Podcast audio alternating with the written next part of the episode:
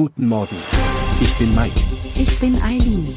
Sie hören den Cashflow Podcast auf Spotify, Apple, Amazon. Und überall, wo es gute Podcasts gibt. Präsentiert von Immobilienerfahrung.de. Herzlich willkommen zu Cash Flow. In der heutigen Folge dreht sich alles um ein wichtiges Thema beim Immobilienkauf, die Maklerkosten. Diese gehören neben den Grunderwerbkosten von letzter Folge zu den Kaufnebenkosten einer Immobilie.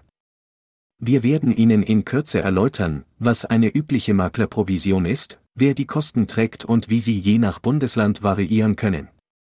Wenn es um den Immobilienkauf geht, stellt sich häufig die Frage, wer eigentlich den Makler bezahlen muss. Bei Privatkäufen teilen sich Käufer und Verkäufer in der Regel die Maklerprovision. Die Verteilung der Maklerprovision ist jedoch nicht starr festgelegt und kann flexibel je nach Vereinbarung zwischen den Parteien gestaltet werden. Bei gewerblichen Immobilienkäufen hingegen gibt es mehr Spielraum, um die Verteilung der Maklerkosten flexibel zu gestalten. Nun möchten wir einen Blick auf die Maklerprovisionen in den verschiedenen Bundesländern werfen. Es ist wichtig zu beachten, dass die Provisionssätze je nach Bundesland unterschiedlich sind. Für Privatkäufe gelten in den meisten Fällen einheitliche Sätze von 3,57 Prozent.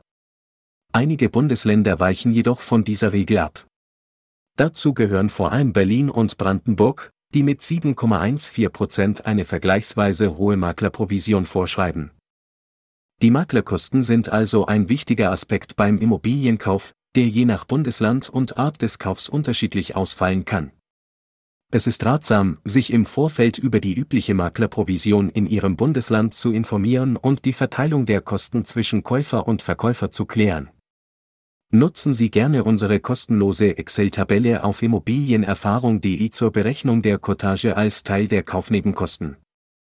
Nachdem wir uns nun mit dem Kaufpreis, der Grunderwerbsteuer und der Maklerprovision befasst haben, werfen wir in der kommenden Episode einen Blick auf die wichtigsten Bankunterlagen. Wir geben Ihnen wertvolle Tipps und Hinweise, um den Finanzierungsprozess reibungslos und effizient zu gestalten. Denn je besser Sie auf die Anforderungen der Bank vorbereitet sind, desto größer sind Ihre Chancen auf einen Kredit.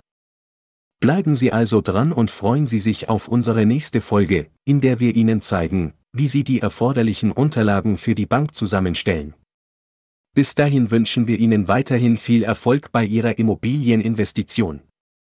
Vergessen Sie nicht bei weiteren Fragen auf immobilienerfahrung.de vorbeizuschauen und abonnieren Sie unseren Immobilienpodcast, um keine neue Folge zu verpassen.